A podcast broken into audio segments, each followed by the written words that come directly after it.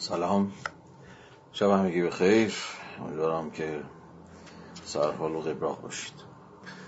مرسی از اینکه در جلسه دوم خواندن کتاب مقدمی و جامعه شناسی تودو آرداد هم همراهی می‌کنید. من رو امیدوارم که تجربه تفکر برانگیزی و مسئله آفرینی باشه براتون. ما هفته پیش بحثمون رو یه جورایی با کتاب شروع کردیم. البته بیشتر بحثی که من هفته پیش واسطه کتاب مقدمه بر جامعه شناسی در خدمتون بودم. بحث مقدماتی بود. احساس می‌کردم که ضرورت اختضا می‌کنه. قبل از اینکه وارد کتاب بشیم یه مقداری حول و حوش خود رشته جامعه شناسی وضعیتش پرابلماتیکاش بچرخیم و من یه سری مقدمات به شما بگم. که بتونه حکم یه جور تمهید رو برای ورود به جهان کتاب و درگیری با مسائلی که کتاب آدورنو پیش می‌گذاره باشه. فرصت کوتاهی دست داد که وارد خود کتابم بشیم و من یکی دو تا از مسائلی که در همون درس گفتار اول آدورنو مطرح می‌کنه رو به شما مطرح کنم. حالا یه مرور کوتاهی برش خواهیم کرد بر اون مسائلی که آدورنو در همون درس گفتار اول پیش کشیده بود چون همچنان برای ادامه بحث ما مهمه. ولی قبل از اون من مایلم که یکی دو تا کتاب معرفی بکنم. کتاب هایی که نه مستقیم اما غیر مستقیم به بحث این جلسات ما یعنی جلسات شنبه و بحث کردن حول و حوش مفهوم جامعه شناسی ربط داره. و کمک می‌کنه به بر واقع بحثایی که ما داریم در این جلسات دنبال می‌کنیم. حالا فارغ از این هم فارغ از ربط ارزم حضور شما مستقیمش یا غیر مستقیمش به جامعه شناسی آدورنو به خودی خود همین کتاب ها مهمن و باید ارزم به حضور شما به نظر این یعنی ارزش خونده شدن و بحث کردن رو ارزم به حضور شما که دارم. اول این کتاب یک کتابی از این بابا یورگن هابرماس به نام یعنی ترجمه شده به نام شناخت و علاقه های انسانی Knowledge and Human Interests. خب این کتاب رو هابرماس سال 1968 منتشر کرد. ارزم به حضور شما جز کارهای اولیه آقای یوگن هابرماسه و خب مدت ها بود که منتظر ترجمهش به فارسی بودیم. این کتاب از چند جنبه بسیار بسیار مهمه. من فقط به یه جنبش اشاره می‌کنم که یه جورایی تم محوری خود کتابم هست و در طول این کلاس حتی فکر می‌کنم امروز و در جلسات آتی امید می‌برم که بتونم به شما مناسبت کتاب هابرماس رو و بحثایی که آدورنو در اینجا مطرح کرده رو یکم و شما همزمان هستن دیگه. درس گفته آدورنو 68 کتاب هم 68 اومده بیرون. و به یک اعتباری این بحث های هابرماس و آدورنو به هم ربط دارن و من سعی خواهم کرد که ربط اینها رو نشون بدم.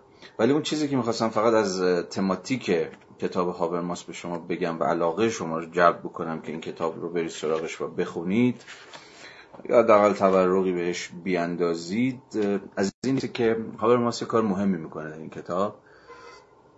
که بسیار به درد ما می‌خوره و به نظرم بسیار راهگشا است و آموزنده است.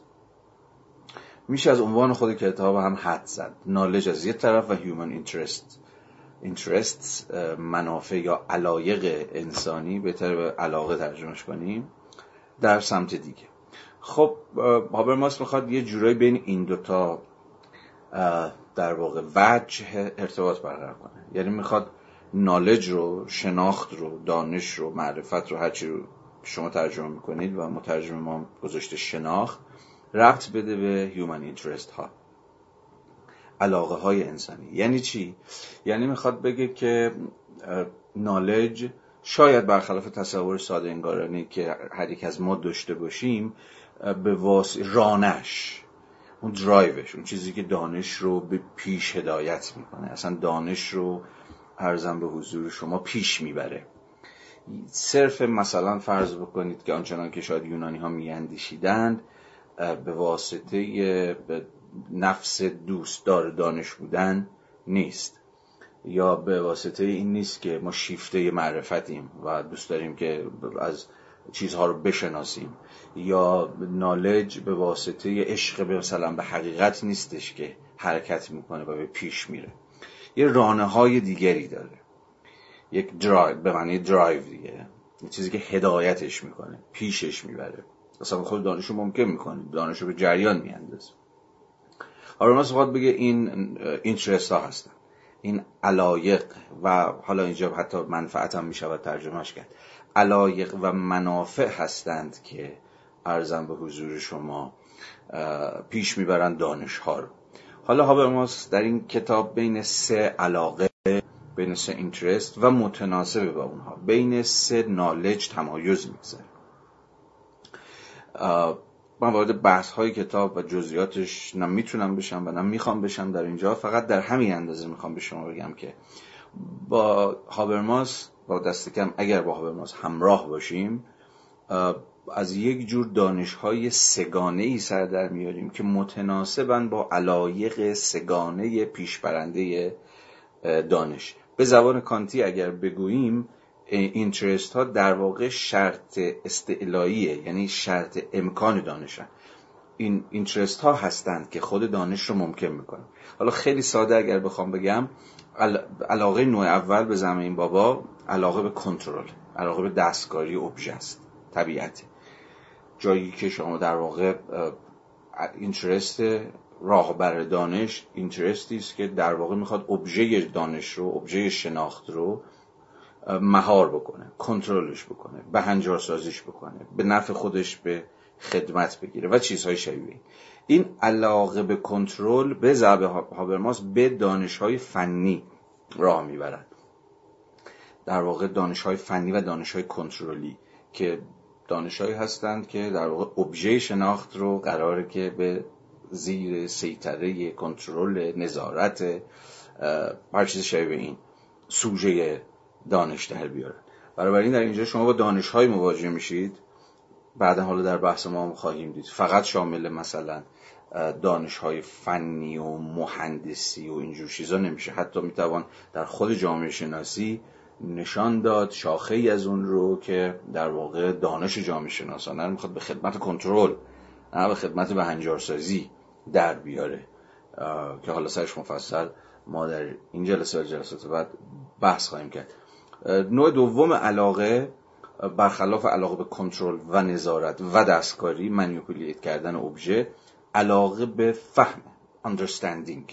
در اینجا دانش های هرمونوتیکی به معنای بسیار وسیع کلمه به زمه هاورماس شکل می‌گیرن. اهم علوم انسانی ها اینجا هستند در واقع در اینجا علاقه راه بر دانش علاقه به understanding علاقه به فهم ارزم به حضور شما ابژه است. موضوعه. حالا این موضوع هر چی که می‌خواد ارزم به حضور شما باشه. علاقه به فهم برخلاف علاقه به کنترل نه شیفته سیطر یافتن و سلطه پیدا کردن بر ابژه بلکه ارزم به حضور شما که در پی فهم ابژه است موضوعه حالا می‌خواد دیگری باشه می‌خواد یک متن باشه می‌خواد یک قوم باشه می‌خواد یک قبیله باشه می‌خواد یا اقلیت باشه. هر چیز شبیه دانش های هرمونتیکی به این معنای وسیع کلمه در واقع به واسطه علاقه به فهم هدایت میشن و ارزم به حضور شما که پیش میرن. دانش های سوم متناسبند با علاقه به هابرماس اسمشو می‌ذاره رهایی ایمانسیپیشن. در اینجاست که دانش نه قراره در خدمت کنترل ابژه باشه سیطره یافتن و سلطه یافتن بر ابژه باشه. نه به صرف فهمیدن به تعبیری می‌توان گفتش که بیطرفانه ابژه است بلکه از اساس علاقه به رهایی یعنی دانش در خدمت رهایی. بنابراین اینجا می‌تونید حدس بزنید که مسئله دانش دان... حالا آبرماس اسم اینها رو می‌ذاره دانش های انتقادی. کریتیکال نالج ها در واقع در خدمت علاقه به رهایی و این در صورتی اساسا ممکنه که مسئله ما خود مفهوم سلطه باشه. یعنی مسئله ما سلطه است مسئله ما تبعیزه مسئله ما نابرابری هاست مسئله ما انواع اقسام ستم های اجتماعی که ارزم به حضور شما وجود داره در سطوح مختلف. حالا دانش هایی قرار از راه برسن دانش هایی قرار وجود داشته باشن که در خدمت رهایی از سلطه از نابرابری ها از تبعیض ها و غیره و غیره عمل بکنن. این دانش های انتقادی که علاقه به رهایی آنها را راهبری می‌کنه دسته سوم شناخت های ارزم به حضور شما که هابرماسی هن. حالا خود هابرماس روانکاوی رو مثال می‌زنه شاخه از مارکسیزم رو ارزم به حضور شما مثال می‌زنه و حالا ما در زمانه خودمون انواع دیگری از دانش های یا شاخه های مشخصی از دانش رو به ویژه در علوم اجتماعی و علوم انسانی می‌تونیم نام ببریم که یه جورایی در خدمت به emancipation عمل می‌کنن و به این معنا یه جور social critique ان یه جور نقد اجتماعی معطوف به رهایی حالا من خیلی خیلی خیلی فشرده و طبعا نارسا و نابسنده خدمتتون پرابلماتیک محوری کتاب هابرماس رو توضیح دادم. تا هم بعدها با این مفاهیم هابرماسی ما کار خواهیم داشت. در همین کلاس این هدف اصلیم بود از معرفی این کتاب و طبعا خود کتاب مستقلا چنان که گفتم حالا چه شما این کلاس دنبال کنید چه نکنید چه هر چیزی خود این کتاب مستقلا هم ارزش خواندن و فکر کردن داره. این رو ناصر الدین ناصر الدین علی تقویان اگر درست تلفظ کرده باشم ترجمه کرده و مؤسسه مطالعات فرهنگی اجتماعی ناشر این کتاب هست. یه کتاب دیگه معرفی کنم و بریم سراغ خود بحثمون. چون بازم مربوط میشه به موضوعاتی که من می‌خوام در این جلسات با شما مطرح بکنم. اسمش هست جامعه شناسی مردم مدار public sociology که حالا public sociology رو ترجمه کرده مترجم ما آقای بهرنگ صدیقی و دوستانشون به جامعه شناسی مردم مدار که حالا من بعدا توضیح خواهم داد که پابلیک سوسیولوژی در مقابل جامعه شناسی مردم مدار چجور جامعه شناسی است و در برابر یا به موازات چه انواع دیگری از جامعه شناسی ارزم به حضور شما که صورت بندی میشه. اهمیت این کتاب رو من در ادامه به شما توضیح خواهم داد چون بخشی از مباحث این کتاب رو و به ویژه مقاله اولش رو که مهمترین مقاله کتابم هست آقای ارزم به حضور شما که چیز نوشته مایکل براووی شاید شنیده باشید اسم شما که براووی جامعه شناس چون گردن کلفت آمریکاییه. چند سال پیشم رئیس انجمن جهانی جامعه شناسی بود. ایران هم اومد و اتفاقا همین مقالش رو که در این کتاب هست در ایران اگر اشتباه نکنم برای بار اول در انجمن جامعه شناسی ایران خوندش و عرضه کرد و بعد خب مقاله بسیار تعیین کننده و مهم می‌شد. که ارزم به حضور شما من چندین بار در این دوره به این مقاله براووی که جامعه شناسی مردم مدار رو توضیح میده. پابلیک سوسیولوژی رو و از سه مدل دیگر جامعه شناسی جامعه شناسی حرفه‌ای، جامعه شناسی سیاستگزار و جامعه شناسی انتقادی سعی می‌کنه که این قسم جامعه شناسی یعنی جامعه شناسی مردم مدار رو متمایز بکنه. بارها بهش باز خواهم گشت و بهش ارجاع خواهم داد.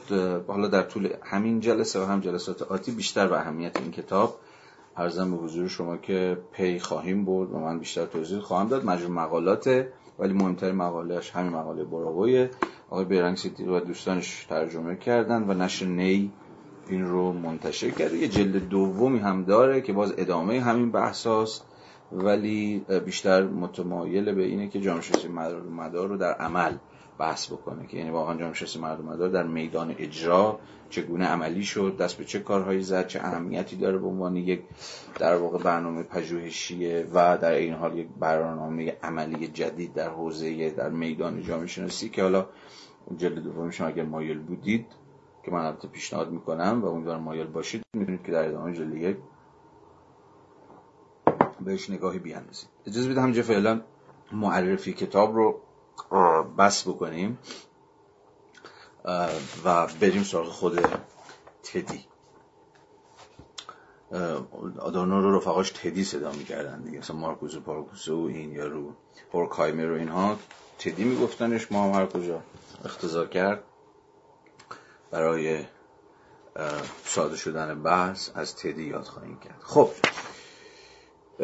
دوستمون در همون درس گفتار اول سال 1968 چون که اگر بحث های هفته پیش ما رو دنبال کرده باشید حتما به خاطر دارید مستقیم میپره سراغ و میره سراغ یک موضوع خیلی چیز یک دغدغه در واقع خیلی ملموس.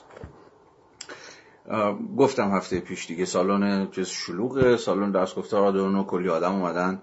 سال 1968 در اوج شلوغی های جنبش دانشجویی و فلان اینها و نشستن سر کلاس آدورنو و به یک معنای آدورنو میگه. خب بذارید بحث از همینجا شروع بکنم. خیلی خوش اومدید به جامعه شناسی. هم خبر بدی براتون دارم. و این خبر بد می‌دونید که هنوزم ادامه داره و حتی بدتر هم شده. و اونی که جامعه شناسی خبری نیست.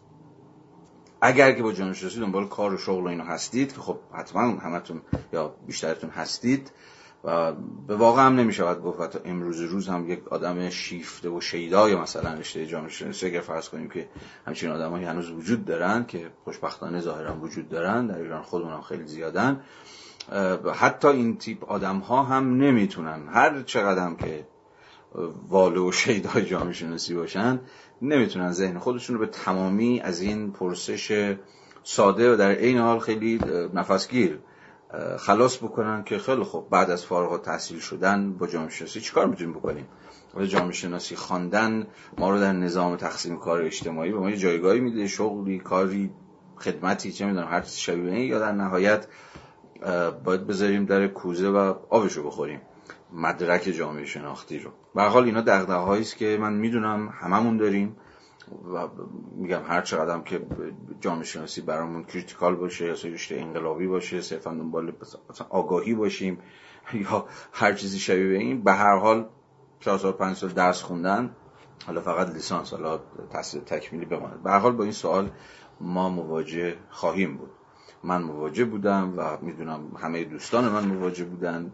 و نمیشه این رو به هیچ اسمی و هیچ ترفندی ازش شونه خواهد کرد. برحال هابرماس با این قضیه شروع می‌کنه که جامعه شناسی از حیث کمی بسیار متورم شده. یعنی ما از یه طرفی با تورم رشته جامعه شناسی سر کار داریم و از یه طرف دیگه با قلت فرصت های شغلی در جامعه شناسی مواجهیم و این عدم توازن یک جای جامعه شناسی رو میشکنه یک جای اصلا مشروعیت جامعه شناسی رو زیر سوال می‌بره و مثلا همین الانش باعث خیلی وقتا دافعه میشه. جامعه شناسی نخونید چون جامعه شناسی آینده نداره. جامعه شناسی نخونید چون جامعه شناسی با شغل پیدا نخواهید کرد. ارزم به حضور شما به این اعتبار جامعه شناسی همیشه مثلا اگه خیلی خوش شانس باشیم مثلا تبدیل میشه به موضوع مطالعاتی. رشته خودتو بخون مثلا همین فنی تو بخون پزشکی تو بخون مهندسی تو بخون اقتصاد تو بخون فلان و بهمان حالا در کنارش اگه علاقه داری مثلا چهار کتاب جامعه شناسی هم بخونیم مثلا توصیه هایی که یادم مثلا من هم بارها بارها با آدم های مختلف کردم. یا بخون مثلا در تحصیلات تکمیلی اگر که بخت با تو یار بود مثلا تو ارشد یا تو دکترا مثلا با سراغ رشته جامعه شناسی به هر حال هابرماس بحثش رو از اینجا شروع می‌کنه و به طرز عجیب نه عجیب البته نیست. ولی به طرز خیلی تاریخ مندانه ای بحثی که می‌کنه در قبال جامعه ما می‌دونید که صدق می‌کنه و ما هم در تقریبا البته همه رشته های دانشگاهی. این بدبختی فقط این سردرگمی که دامان جامعه شناسی رو گرفته فقط دامان جامعه شناسی رو که نگرفته. این تقریبا مبتلا به همه رشته های دانشگاهی است چه در حوزه علوم انسانی و چه در حوزه علوم حالا طبیعی ریاضی فنی مهندسی حتی پزشکی و رشته های از این دست. حال بس از اینجا شروع میشه. و بعدا خواهیم دید که اهمیت شروع بحث هابرماس از, چه حیثه. همین الان فقط در یک کلام می‌تونیم بگیم که در واقع هابرماس بحثش رو به این دلیل از اینجا شروع می‌کنه که یه تصویر واقع گرایانه ای از آدم در واقع از فضایی که این دانشجویان وارد شدن بهشون داده باشه. و این به نظر من الان هم شرط هر شکلی صداقت فکریه که بس که من خودم وقتی وارد گفتگو میشم با دوستان مختلف اولین چیزی که بهشون سعی می‌کنم بگم یه مقداری زمین بازی براشون شفافتر و روشنتر باشه اینه که ببینین به یه معنای اینجا خبری نیست و باید حواست باشه که یه حدی از حالا بعدا بیشتر صحبت می‌کنم. یه حدی از پاک باختگی رو می‌خواد. یک حدی از ارزم به حضور شما ریسک پذیری رو می‌خواد جامعه شناسی خوندن. ریسک اینکه تو بعد از فارغ تحصیلی جایگاه عینی مشخص تثبیت شده این نداشته باشی.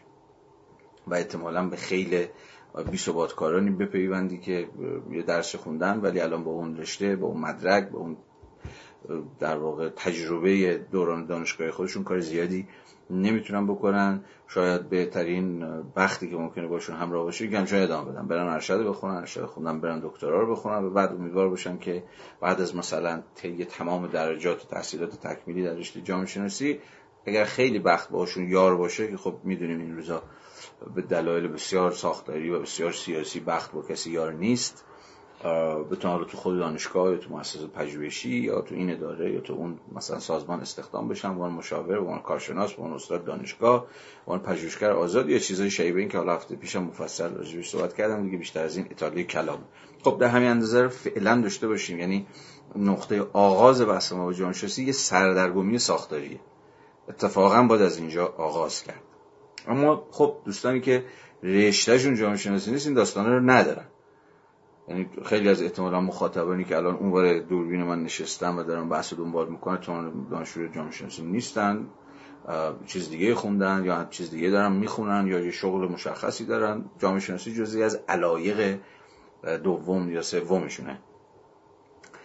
خب اونها طبعا شامل حال این قصه ای که آدورنو تعریف می‌کنه و منم روی قصهش بازی قصه دیگه تعریف کردم طبعا نمیشم و از این حیث بحث ما خیلی پیچ تاب نداره. ولی این بحث به هر حال تا حدی ناگزیر بوده از ناگزیر بودم که باز بهش اشاره بکنم. حالا از اینجا به بعد می‌تونیم یه ذره بیایم جلوتر. مثلا در صفحه 15 بعد از اینکه آدورنو بحثاشو مطرح می‌کنه و یه سری عدد رقم میده و وضعیت کاری جامعه شناسی رو ترسیم می‌کنه یه جورایی میره سراغ ارزم به حضور شما اصل بحثش. ببینید کل درس گفتار آدورنو تمام درس 17 درس گفتارش که در این کتاب جمع شده مدام آدورنو می‌خواد توجه شما رو به تنش ها جلب کنه به تناقض هایی که توی خود رشته جامعه شناسی هست.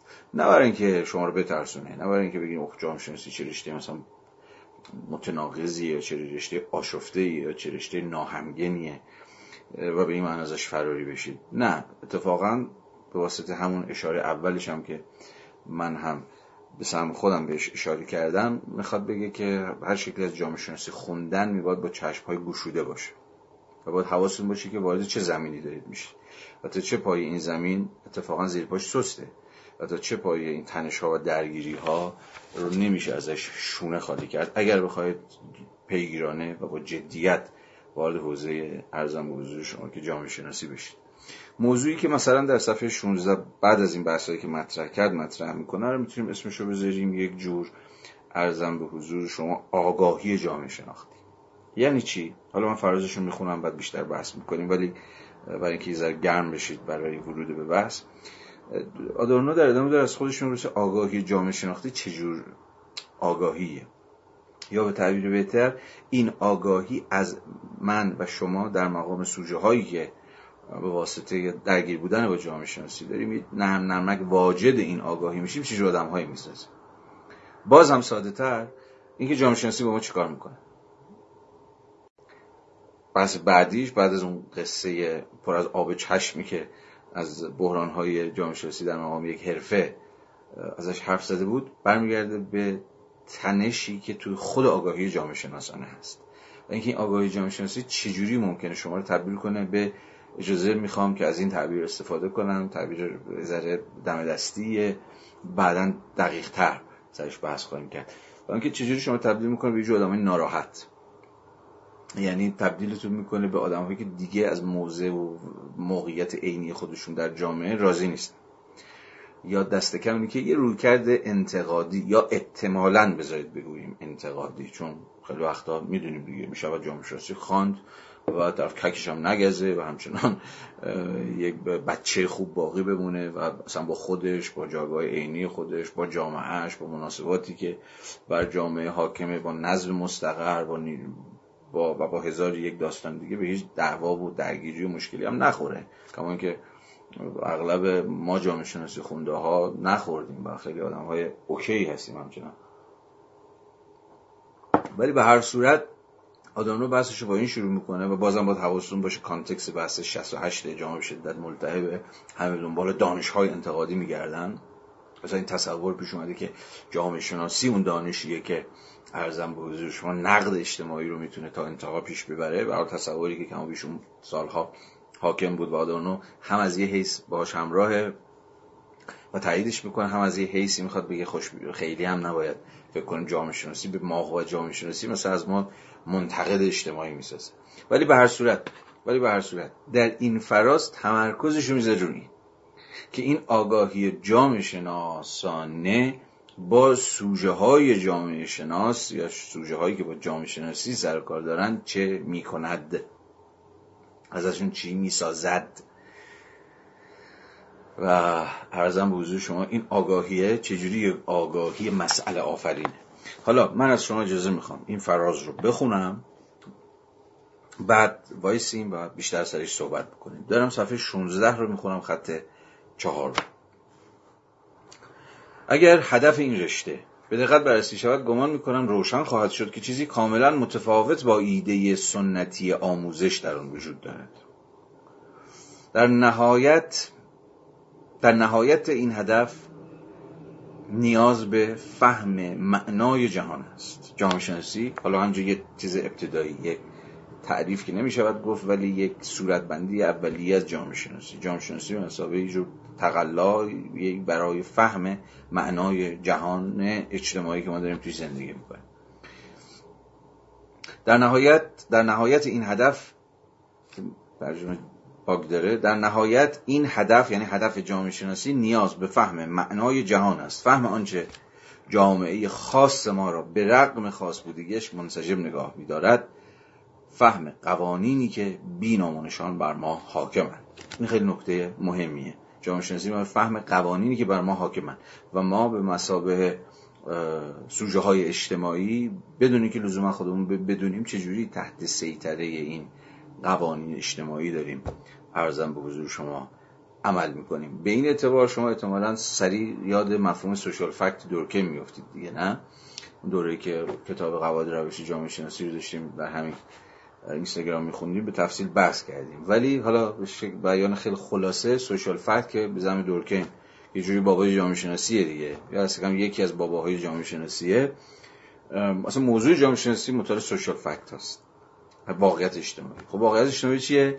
رفیقمون دورکیم میگفتش که واقعیت اجتماعی دو تا ویژگی عمده داره که جامعه شناسی باید بره سراغ این سراغ همین واقعیت اجتماعی که این دو تا ویژگی داره. ویژگی اولش چیه؟ اینه که ارزم به حضور شما که مستقل از ماست و بیرون از ماست. یعنی من شما در مقام شهروند در مقام سوژه در مقام انسان در مقام عضو جامعه هر, هر چیزی که شما میگید. بیرون از ما و مستقل از ماست. قبل از ما بوده بعد از ما خواهد بود. و به این معنا ابژکتیو عینیه. یعنی عینیتی داره که عینیتش بیرون از ما مستقره. گرچه ممکنه تا درون ما هم نفوذ بکنه و نفوذ هم می‌کنه. و درون ما درونی می‌کنه خودشو. درون ما خودشو institutionalized می‌کنه نهادینه می‌کنه خودشو درون ما. ولی به هر صورت مستقل از من و شماست. و به این معنی objective ه ولی ویژگی بعدیش که ویژگی مهمتر حالا مهمتر کاری ندارم ولی به حال در خیلی تعیین کننده است این ویژگیش اینه که بر ما force وارد می‌کنه. بر ما نیرو وارد می‌کنه. بر ما زور وارد می‌کنه. واقعیت اجتماعی عینی و فورسفولن زور توزانن زور لزوما معنی چماق نیست. یعنی خودمون میدن که کارهایی بکنیم. از ما کنشهایی سر بزنه تصمیمهایی بگیریم حرفهایی بزنیم. کنشهایی از همون ساطع بشه. در موقعیت مشخص که ارزم به حضور شما ما در قبالشون به یک معنایی بیدفاعیم. یعنی سوشال فکت ها به این معنا نیروان به این معنا زورن به این معنا قدرتن.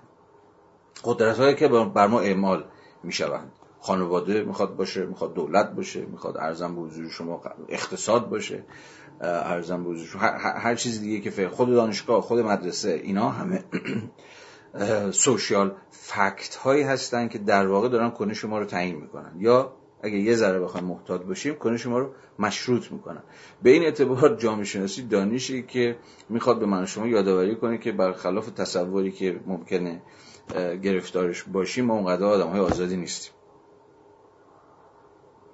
و به این معنا دست کم در شاخه دورکیمی خودش جامعه شناسی به یک اعتباری در واقع کارش واسازی ایده اتونومی در مقام در واقع هسته روشنگریه.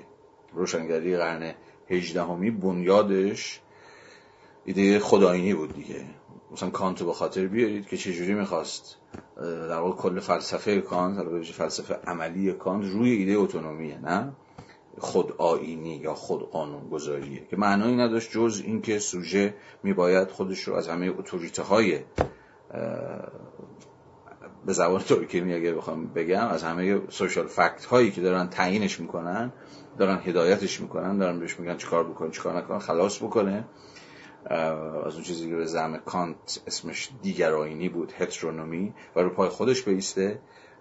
ارزم به حضور شما و به این معنا آزاد باشه و سوژه‌ای که آزاده و خود ایستاست و خود آینه در واقع همون سوژه‌ای که حالا می‌تونه در ساحت عقل عملی دست به کنش اخلاقی بزنه دست به کنش سیاسی بزنه و غیره و غیره و غیره. حالا این این ایده روشنگری بود دیگه. شاید ساده ترین صورت بندیش رو شما بتونید در مقاله روشنگری چیست کانت ببینید که به نظرم حتما حتما بخونیدش. در حتی اینترنت هم این نسخه در دسترس ازش هست به فارسی. ترجمه مقبولی هم داره. خب در اونجا همه بحث کانت اینه که روشنگری یعنی خدایینی. و خدایینی یعنی شجاعت خلاص کردن خود و آزاد شدن از شر همه این اتوریته های بیرونی که من رو هدایت می‌کنن من رو در اختیار می‌گیرن بر من سلطه اعمال می‌کنن و غیره و غیره و غیره. حالا فعلا کانتو همین اندازه نگه داریم جامعه شناسی رو به خاطر بیاریم جامعه شناسی یه چیزی یه جورایی مثلا هولوش 100 سال بعد از کان سرکلش پیدا شد و گفتش که زهی خیال باطل. ورژن دورکمیش دست کم. هر آنچه که از ما سر می‌زنه در مقام سوژه های اجتماعی به اعتبار سوشال فکت هاست سوشال فکت ها هم که دارن ما رو تعیین یا مشروط می‌کنن. برای آزادی کجاست؟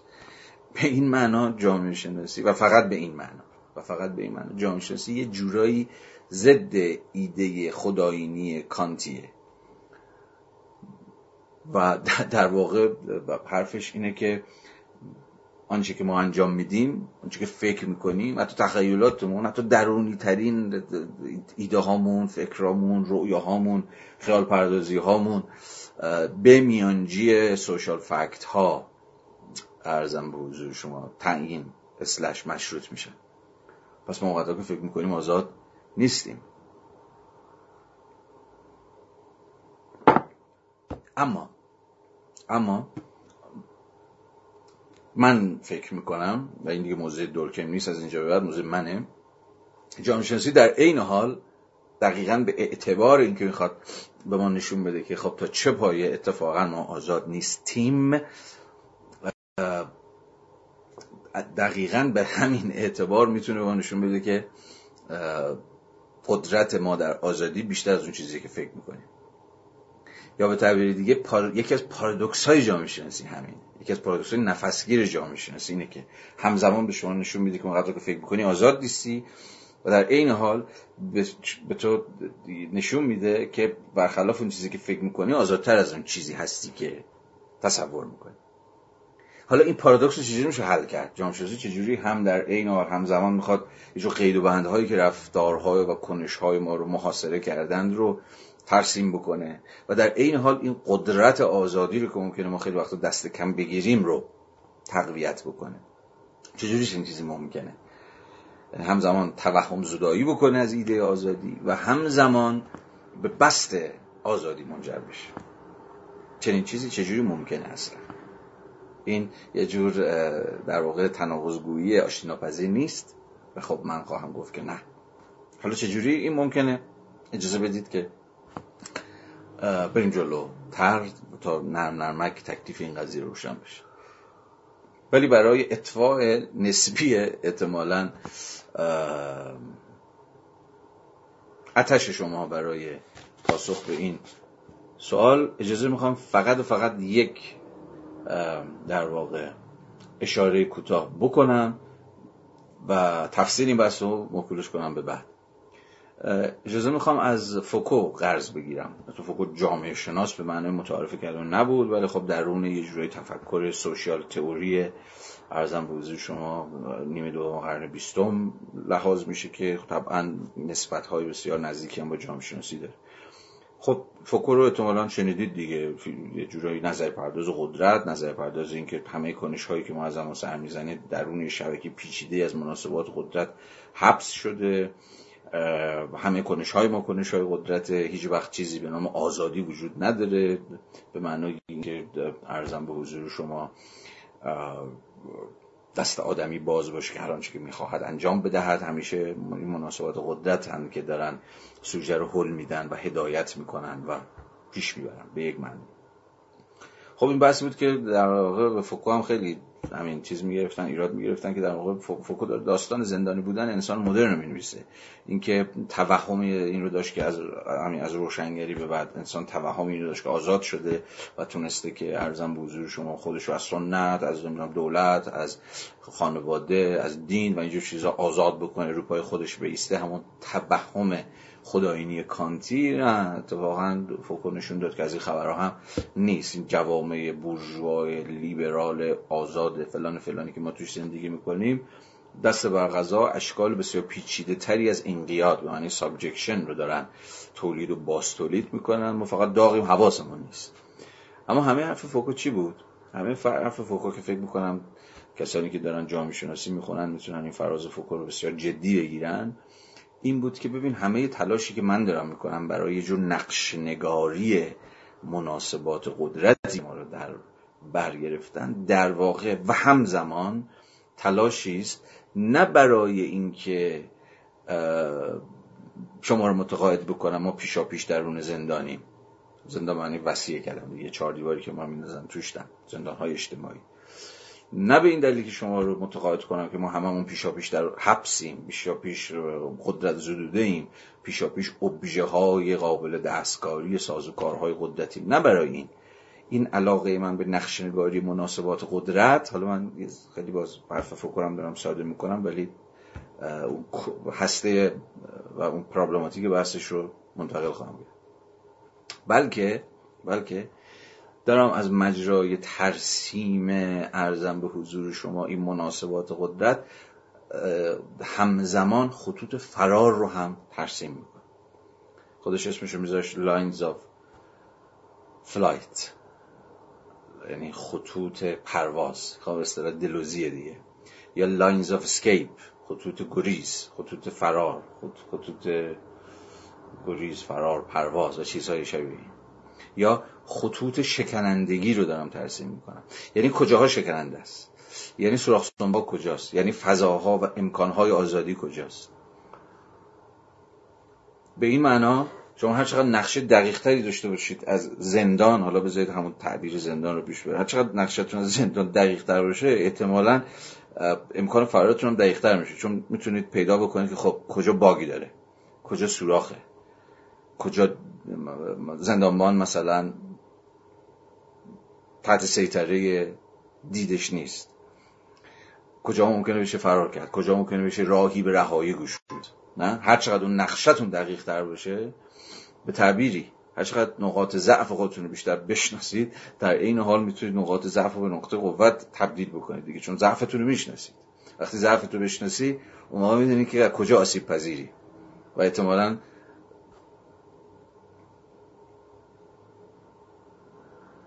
می‌تونی که خودتو مهیا کنی که از اونجا ضربه نخوری. همینجا بذارید تموم کنم بس فقط دعوی منو به خاطر داشته باشید دیگه. و دعوی این بود که جامعه شناسی همزمان کارش ترسیم این است که ما اونقدرها که فکر می‌کنیم آزاد نیستیم و همزمان از مجرای این گام نخست هم همزمان ترسیم می‌کنه که اتفاقا چقدر بیشتر از اون چیزی که فکر می‌کنیم آزادی داریم. یا به تعبیری بهتر قدرت آزاد بودن داریم. نقطه. همین اندازه بسته. فعلا. برگردیم به رفیقمون آدورنو. چی داشت می‌گفت؟ داشت میگفتش که در واقع بحثش راجع به آگاهی جامعه شناسانه بود دیگه. یادتونه. داشت می‌پرسید این آگاهی جامعه شناختی در واقع چه به سر سوژه میاره؟ از من و شما چه جور آدم هایی می‌سازه؟ همین بحث از جایی شروع شد که من به نقل از تدی خوندم که کار جامعه شناسی فهم قوانین بینام و نشان نیست که بر ما حاکمن. که رفتیم توی بحثای حالا دورکیم و کانت و آزادی و غیره و غیره. بنابراین دیگه خیلی باید روشن باشه که منظور از فهم قوانین بینام و که بر ما حاکمن چیه و چرا کار جامعه شناسی اینه. درباره مفهوم بیگانگی زیاد سخن گفته میشه و تا حدی که من استفاده از آن را برای خودم موقتا من کردم. چون معتقدم تأکیدی که این مفهوم بر احساس روحی بیگانگی و انزوا نهد چیزی را پنهان می کند که در اصل مبتنی بر اوضاع احوال مادی است. حالا داستان حواشیشو ول کنیم. الان می‌خواد مفهوم بیگانگی کار کنه. مفهوم الینیشن که همتون می‌دونید مفهوم مارکسیه. خب ریشاش تو هگله تو همین هگل پدیدارشناسی روحه و ما هم بهش خواهیم رسید. عرضم به حضورش و در ادامه پدیدارشناسی روح خوانیمون. ولی اون, اون تمی که آدورنو باش کار می‌کنه یه دوره خیلی کار کرد های مفهوم alienation در واقع مفهوم مارکسیست. که بعدا دچار یه تحول مفهومی میشه. alienation تبدیل میشه مفهوم fetishism. alienation خب مارکس جوان تو دست نوشته کار می‌بره و مقاله کار بیگانه رو حتما بخونید. اونجا به تفصیل مارکس توضیح میده که alienation چیه. در یک کلام فقط می‌توانم به شما بگویم که alienation در واقع وارونگی رابطه سوژه ابژه است دیگه. یعنی جای سوژه اوبژه عوض میشه. سوژه ای که عرضم به حضور شما واجد ایجنسیه و چیزی رو خلق می‌کنه چیزی رو می‌سازه و به این معنا ابژه محصول خلاقیت محصول ایجنسی محصول عاملیت ارزم به حضور سوژه هاست اون ابژه اون ابژه دست ساخته بشری خودش رو در هیئت ابژه ظاهر معذرت خودش رو در هیئت سوژه ظاهر می‌کنه و سوژه رو به هیئت ابژه در میاره. یه ذره پیچیده شد ها؟ ولی سادش ولی سادش با یه مثال میشه توضیح داد. مثالی خب ماش کل رو سعی کرد که معنی مثال رو توضیح بده دیگه. کارگر و کالا. کارگر کالا رو می‌سازه و به این معنا خب ارزم به شما رابطه مشخصه رابطه سوژه سوژه ای که ابژه را در جهان می‌سازد و اون رو در جهان برپا می‌کنه اما اتفاقی میفته چیه و چرا این رابطه؟ به رابطه بیگانه تبدیل میشه در مناسبات سرمایه داری. چون آن چیزی که ابژه است یعنی کالایی که بنده شما در مقام کارگر ساختیم اون خودش رو از سوژه جدا می‌کنه و به هستی مستقل پیدا می‌کنه ابژکتیو میشه و نه فقط ابژکتیو میشه بلکه قوانین و الزامات خاص خودش رو به بنده و شما در مقام سوژه که ما ساختیمش تحمیل می‌کنه. یعنی شما چیزی رو دارید می‌سازید که به محض اینکه می‌سازید انگار که مثلا یک ابژه مستقل عینی اون بیرون در برابر شما قد علم می‌کنه در برابر شما سبز میشه و انگار از یه جایی باید اونه که تعیین می‌کنه که شما چیکار باید بکنید چیکار نباید بکنید. خب این تمام این اتفاق درون یک فرماسیون اقتصادی مشخص میفته. خود ابژه که مثلا لیوان که بال در نمیاره بره به من بگه چیکار بکن چیکار نکن. کل مناسبات فرماسیون اقتصادی کارش اینه که رابطه سوژه ابژه رو قطع می‌کنه وارو نمی‌کنه رابطه من میشم ابژه این مناسباتی که خودم ساختم. اون حالا چیز میشه اون نقش سوبژکتیو نقش عاملانه پیدا می‌کنه. و من میشم مثلا یک ابژه درون چرخ دنده مثلا ماشین های تولیدی. یا مثلا مثال دیگری که مارکس جوان در حوزه بیگانگی سیاسی می‌زنه.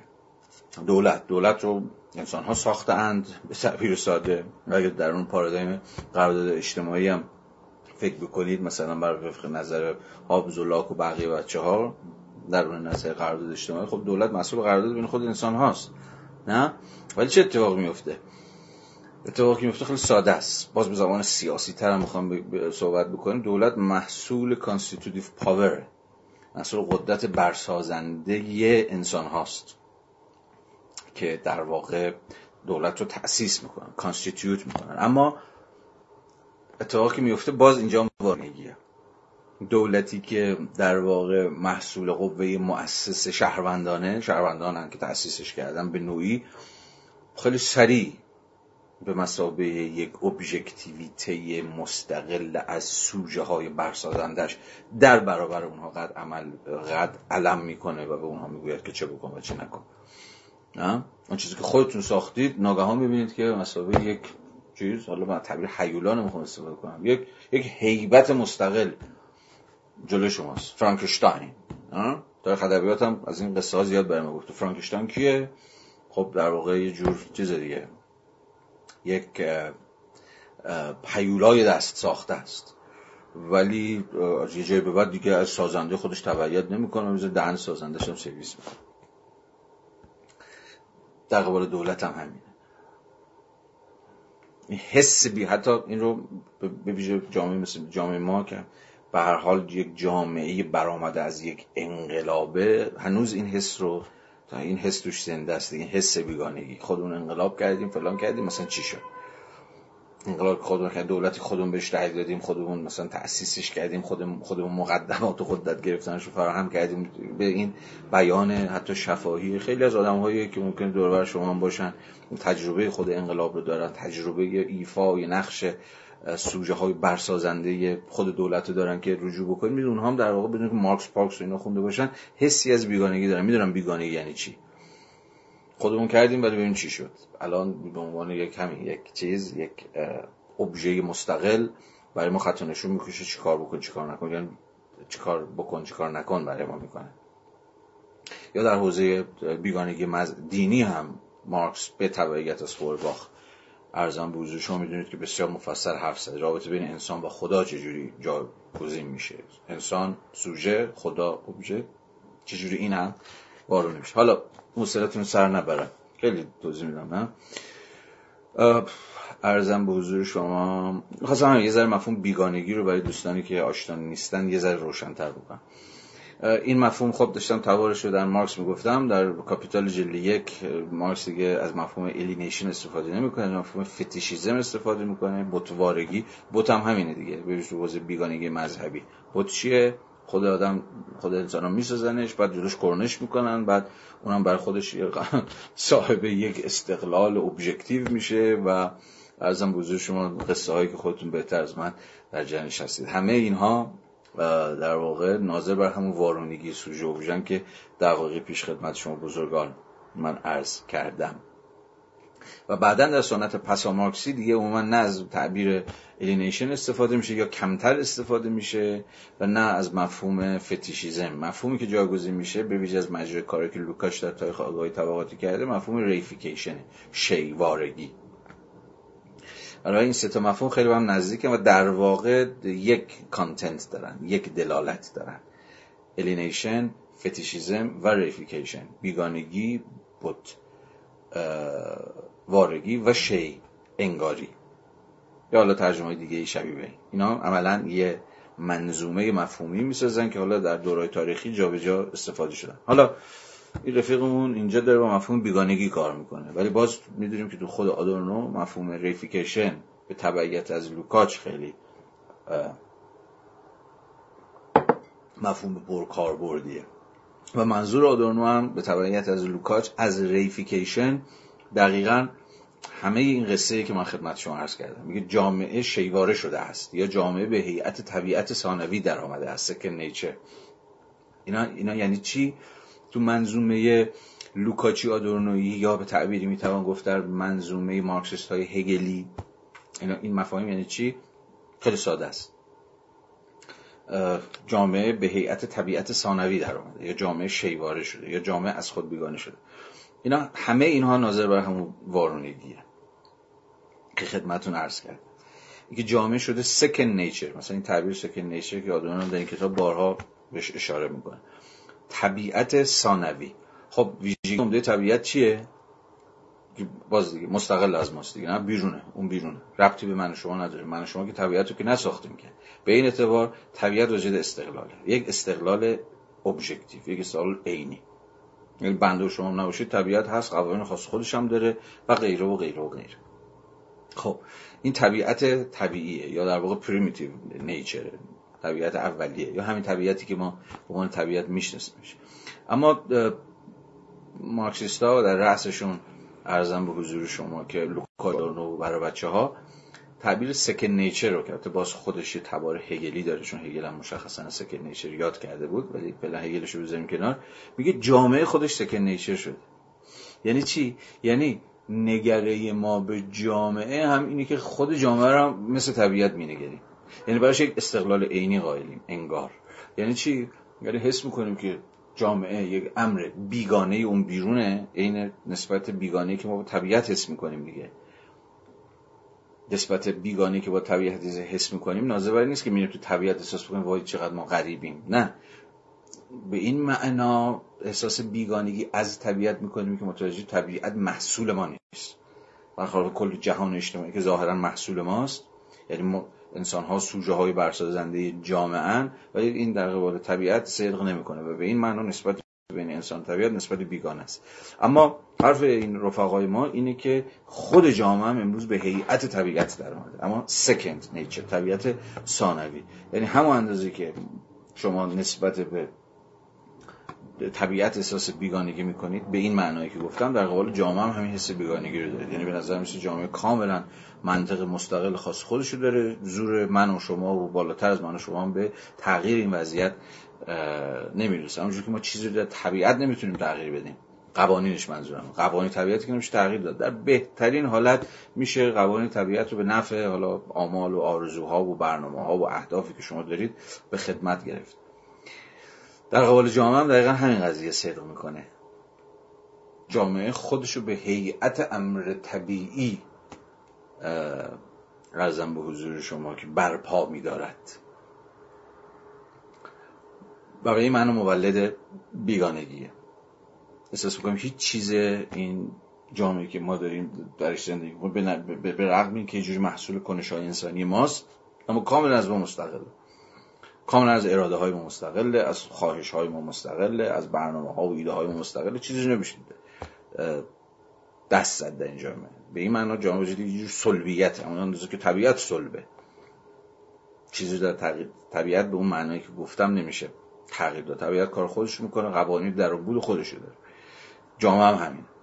حتی به یه تعبیری می‌شود گفتش که جامعه از طبیعت هم طبیعی تره باز طبیعت رو میشه به اتکای فن اتکای تخنه به اتکای پوسیس صناعت تولید و خیلی چیزایی شبیه این دستکاری کرد تغییر داد. اون کاری که ما داریم می‌کنیم دیگه مدد تمدن مدد تکنولوژی و چیزای شبیه. ولی جامعه انگار حتی از طبیعت هم به این معنا طبیعی تره. یعنی هر چی که می‌زنیم به در بسته می‌خوره. تغییری هم اگر اتفاق میفته تغییرات سوبژکتیو نیست تغییرات ارادی نیست تغییرات ناظر به برنامه و فلان جو چیزا نیست. طبیعت تغییرات اجتماعی که اتفاق میفته باز نتیجه خودانگیختگی خود جامعه است. نه محصول بنده و شما نه محصول این ایدولوژی سیاسی این انقلاب اون انقلاب. به این معنا خود جامعه کاملا پدیده طبیعی است و از قوانین طبیعی تبعیت می‌کنه. و امروز در خود جامعه شناسی هم می‌دونید. به ویژه در اقتصاد کسانی هستن که مصرانه و با سراحت از این از یه حرف می‌زنن دیگه. که خود جامعه رو باید به مسابقه یک نهاد طبیعی فهمید. به این معنا شما نمی‌تونید دستکاریش کنید نمی‌تونید تغییرش بدید نمی‌تونید در قبالش برنامه چیزی براش بریزید. باید اجازه بدید کار خودش بکنه. مثلا کل بنیاد تفکرات لیبرالیستی و بیشتر از اونها نو لیبرالیستی دقیقا رو این ایده است دیگه. چرا مخالف هر شکل دستکاری برنامه ریزی مهندسی اجتماعی انقلاب فلان بهمانن یه بنیاد فلسفی دارم براش دیگه. کاری ندارم شما باش موافقید مخالفید به کنار. ولی اگه به زبان آدورنوی بگیم در واقع نولیبرال ها طبیعی سازی جامعه رو سهه می‌ذارن براش دیگه. برای جامعه معلومه که طبیعیه. یا معلومه که مثل طبیعت مثل طبیعت قوانین سفت و سخت خاص خودشو داره که به خوشایند و بدایند من شما نیست. بنابراین بهتره که هر نهاد اجتماعی در رأسش دولت یا هر نهاد دیگری که بخواد دست ببره در این جامعه قوانینش رو بالا پایین بکنه چیزی رو تغییر بده بدتر گند می‌زنه. پس بهتر بمونه بیرون. بذاریم جامعه که حالا بنیاد جامعه خودش بازاره کار خودش بکنه. مثلا ایده لسفر ایده لسفر یعنی آزادش بگذارید یعنی ولش کنید. ول ایده لسفر ول کنید آزادش بگذارید کاری به کارش نداشته باشید. بنیادش رو همینه.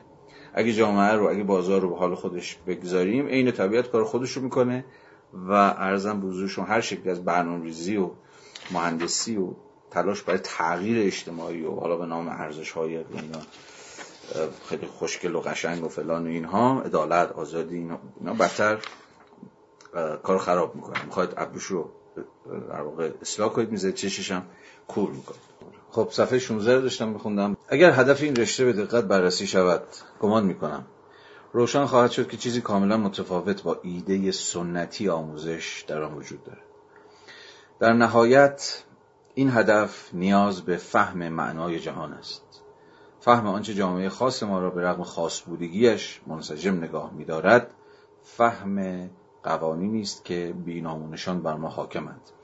درباره مفهوم بیگانگی زیاد سخن گفته می شود تا حدی که من استفاده از آن را برای خودم موقتا من کردم چون معتقدم تأکیدی که این مفهوم بر احساس روحی بیگانگی و انزوا می نهد چیزی را پنهان می کند که در اصل مبتنی بر اوضاع احوال مادی است.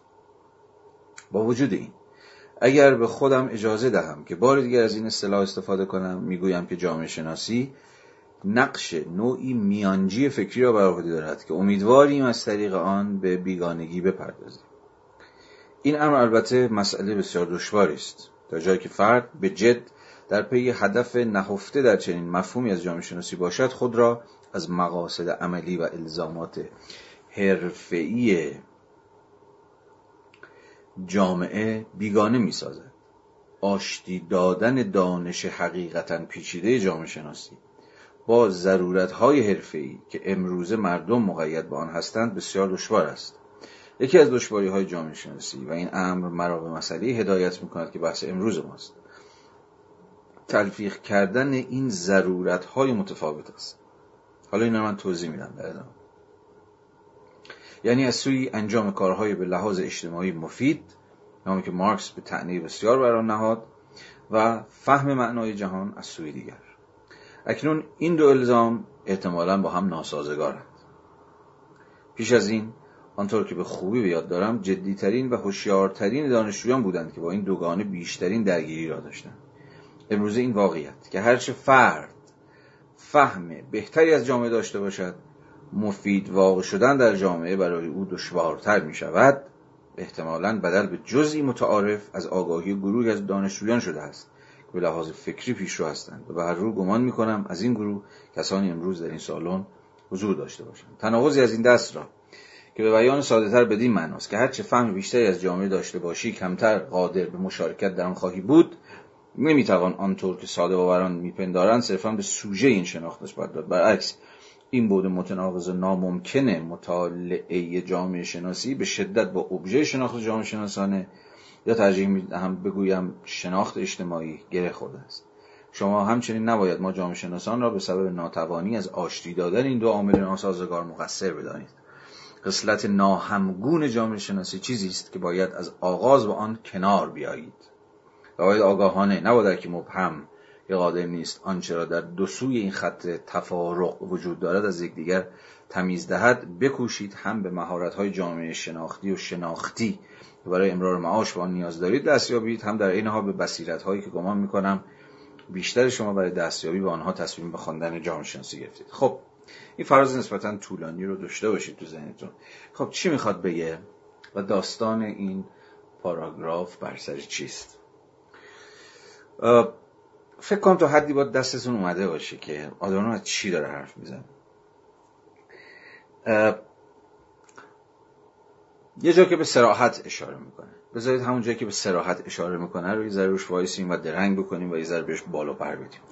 داره میگه ببین جامعه شناسی یه جور دانشه یا به تعبیر دیگه یه جور دانش مولد قسمی آگاهیه که این آگاهی این دانش در نهایت شما رو تبدیل به آدمهایی می‌کنه یا خیلی وقتا این اتفاق میفته. نه بازم میگم نه لزوما. هیچ الزامی در هیچ چیز نیست.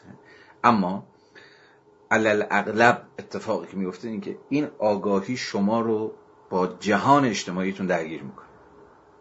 این خیلی نکته مهمی. یا در واقع شما رو تبدیل می‌کنه به آدم های ناراحت مسئله دار. اونجایی که تعبیری که به کار می‌بره میگه هر چقدر فهم اجتماعی شما بیشتر باشه کمتر می‌تونید در مناسبات اجتماعی مشارکت بکنید کمتر می‌تونید به یه جور بچه خوبی تبدیل بشید که خب اونم داره اموراتشو میگذرونه. ناشی از چیه؟ ناشی از یک جور آگاهی بیگانه سازه یک جور آگاهی فاصله گذاره که انگار جامعه شناسی مولدشه باز به زبان دیگه انگار جامعه شناسی خواندن در نتیجه فهمی که از مناسبات اجتماعی حاصل می‌کنه از اینکه چشای شما رو وا می‌کنه که دورتون چه خبره اینکه شما بخشی از چه نظم اجتماعی هستید اینکه چجوری ممکنه خود شما هم بخشی از در واقع شروط باستولید خود این نظم اجتماعی باشید. از این حیثی که ارزم به حضور شما موجد قسمی آگاهی انتقادی از یک نظم اجتماعی درگیر ناعدالتی ها و ستم ها و تبعیض ها و ارزم به حضور شما سازوکارهای سلطه و غیره و غیره و غیره. این این آگاهی این آگاهی جامعه شناختی یا این آگاهی که جامعه شناسی مولدشه کارش اینه که در نهایت شما رو متقاعد می‌کنه که نمی‌تونید بخشی از این بازی باشید. یا شما رو متقاعد می‌کنه که بخشی از این بازی نباشید. و به این معنا انگار بیگانتون می‌کنه. خصلتش به این معنا بیگانه سازنده است. بیگانه سازنده اینجا به معنی قسمی فاصله گذاری. یعنی این آگاهی جامعه شناختی سوژه‌ای که می‌سازه انگار سوژه‌ای که هی مدام می‌خواد فاصله خودش رو از حالا نظم اجتماعی که به بنیاد تبعیض آمیزش به بنیاد استثمارگرانش به بنیاد ستمکارانش آگاه شده اگر آگاه شده باشه اگر جامعه شناسی در واقع قسمی دانش انتقادی با اون معنایی که توی part اول به نقل از هابرماس اشاره کردم قسم سوم شناخت دانش های انتقادی که دست اندر کار emancipationن یا رویای رهایی می‌بینند و این در صورتیه که پیشتر ما رو در وضعیت سلطه فرض گرفته باشند چون فقط شما زمانی می‌تونید از این حرف که دانش باید ما رو emancipate کنه کار کرده دانش ارزم به حضور شما آزادسازیه یا همون رهایی بخشیه که بیشتر خود وضعیت رو وضعیت درون سلطه فرض گرفته باشید. ما گرفتار اشکال متنوع و چندگانه یا سلطه و انقیاد و استثماریم. حالا دانشی قرار است وجود داشته باشه و به عین هم وجود داره که کارش ایمنسیپیت کردن ما و آزاد کردن ما از شر این سلطه است. و به این معنا دانش میشه دانش انتقادی. و در بحث ما جامعه شناسی انتقادی. چرا من هی پسوند انتقادی رو میچسبونم به جامعه شناسی؟ نمی‌خوام بگم جامعه شناسی به ماهوت چنین کاری رو داره. شما رو تبدیل به آدم های بیگانه با وضعیت می‌کنه. یا شما رو تبدیل به آدم هایی می‌کنه که می‌خوام فاصله گذاری بکنن با نظم اجتماعی که درگیرشن. به این اعتبار که جامعه شناسی های غیر انتقادی هم درون میدان جامعه شناسی از همون اولین روزی که جامعه شناسی سرکلش پیدا شد تا همین الانی که من شما داریم صحبت می‌کنیم وجود داره. و اصلا یکی از بحث های آدانو هم اینه که جامعه شناسی به شدت یک دانش ناهمگنه. و ارزم به حضور شما که یک فضای یک دستی نداره. احتمالا ناهم دست ترین و ناهمگن ترین رشته در میان علوم انسانی ها باید باشه جامعه شناسی. تا جایی که من از اقتصاد می‌شناسم از روانشناسی می‌شناسم از حقوق می‌شناسم به نظرم میاد که این ناهمگنی به اون غلظتی که در آن جامعه شناسی هست نیست. در دیگر رشته ها اگر پاک من بیراه نگفته باشم. به هر صورت چون چون بعدا ما باش بسیار بسیار کار خواهیم داشت. جامعه شناسی به ماه و جامعه شناسی با آگاهی شما چنین کاری نمی‌کنه که آدانو داره ازش حرف می‌زنه. یعنی اینکه ارزم به حضور شما شما دچار یک جور ناسازگاری میشید بین فهم جهان و مشارکت کردن در جهان. فرض آدانو اینه که قسمی از جامعه شناسی این, تناقض رو ایجاد می‌کنه. فهم جهان مترادف میشه با ناتوانی شما. یا بذارید از تعبیر ناتوانی هم استفاده نکنم. مدانه تر و آملانه تر به کارش ببرم. فاصله گذاری شما از جهان. این خیلی نکته مهمه این بسیار بسیار نکته مهمه یه مثال ساده مثال خودمه و مثال یه نفر دیگه که اتفاقا دیروز روز با من صحبت می‌کرد. فکر کنم از این مثال شخصی که شاید شما هم داشته باشید در قبال خودتون. یا بتونید حد بزنید که ممکنه که این مثال در قبال شما هم صادق باشه شاید بتونید ذره صورت مسئله رو روشنتر بکنه. من خیلی احساس در واقع همزاد بنداری کردم با این فراز آدورنو. چون دقیقا از روزی که شروع کردم شناسی خوندن یه ذره سرکله زدم باهاش حس کردم که آره به واقع انگار کار این دانش تولید بیگانگیه. تولید بیگانگی من نسبت به جامعه. اما اینجا باید حواسمون باشه ها. اینجا خیلی نکته ظریفی وجود داره. این بیگانگی به این معنا نیست که خب به تمام من نوعی یا شما نوعی یا هر کسی که درگیر قسمی جامعه شناسی انتقادیه مثلا تبدیل به آدم عجیب غریب میشه یا تبدیل آدم غریبه میشه یا تبدیل آدم خودچسکن میشه که در قبال همه یا اتفاقی که در جامعه داره میفته مثلا دماغشو می‌گیره و فکر می‌کنه که دیگران مثلا درگیر ابتزالن یا درگیر فلانن و اوست که دستش تمیزه و اوست که ارزم به شما نمی‌خواد مشارکت کنه در این نظم ناعادلانه. این اتفاق به راحتی می‌تونه بیفته. این اتفاق به راحتی می‌تونه برای هر کسی بیفته که حالا به واسطه این آگاهی انتقادی فکر می‌کنه. حالا همه دستشون کثیفه یا همه مثلا درون اون نظم ارزم به حضور شما نابرابرانه تبعیض آمیز مبتنی بر سلطن و حالا اوست که لابد یک جور وارستگی داره. انگار اوست که مثلا تونستی دستشو تمیز نگه داره یا فاصلشو حفظ کنه یا هر چیزی شبیه. این خیلی نکته مهمیه. اینکه این بیگانگی که ازش حرف زدیم چجوری در عین حال که مترادف با فاصله گذاریه اما نمی باید به معنای یک جور حالا دوری گزینی فهمیده بشه. یه جور تاخچه بالا گذاشتن فهمیده بشه. یه جور برج آجنشینی فهمیده بشه. یه خیلی خیلی به نظرم نکته مهم و تعیین کننده. اینجا دورنو در واقع خیلی از کلمه چاره استفاده کنم خیلی چاره ای نداره یا راه حلی پیش نمی‌ذاره که چجور چنین چیزی ممکنه. چطور ممکنه شما همزمان منتقد جامعت باشی به اتکای جو آگاهی جامعه شناختی که ارزم به حضور شما دوچارش شدی. ولی در این حال این به معنای یک جور فاصله گذاری منفعلانه فرادستانه همه بدن من خوبم یا همه دستشون کثیف منم که فقط تمیزم همه آلودن منم که وارستم نباشه. این این چجوری ممکنه؟ که حالا بعدا در ادامه بیشتر راجبش صحبت کنم. الان جاش نیست. مثلا اون جایی که ارزم به حضور شما اون مقاله مارکل براوایی که خدمت شما معرفی کردم در پارت اول در اون اشکال چهارگانه جامعه شناسی. به حال یکی از اشکال جامعه شناسی اون جامعه شناسی مردم مدار یا پابلیک سوسیولوژی در واقع قسمی از جامعه شناسی است که من در طول این جلسات سعی می‌کنم لا بلای بحث‌های آدورنو بحثش رو مطرح بکنم و معرفیش بکنم. در مقام یک ارزم به حضور شما برنامه کاری و پژوهشی درون میدان جامعه شناسی. همان قسم جامعه شناسی است که به رغم رو کرده سراپا انتقادیش در قبال مناسبات اجتماعی و جامعه واقعا موجود اما نه از مجرای یه جور فاصله گذاری پاک دستانه بلکه از مجرای یه جور اتفاقا مشارکت فعالان درون فرنده اجتماعی معطوف به تغییر سعی می‌کنه که جامعه شناسی رو زنده نگه داره.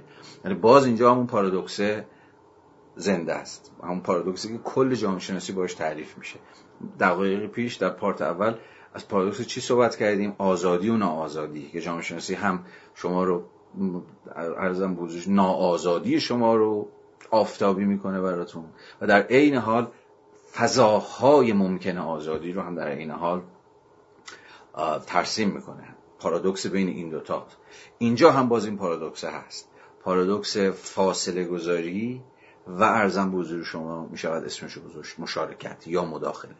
یعنی در عین حال این دانش فاصله انگار شما رو به نوعی دعوت به فاصله گذاری می‌کنه یا خود به خود تبدیل میشید به انگار به همین آدم های که دیگه نمی‌تونن به شکل طبیعی و به شکل نرمال بدون حاشیه و بدون دردسر بخشی از نظم اجتماعی باشن و این معنا بله آمدان فاصلهشون حفظ می‌کنن.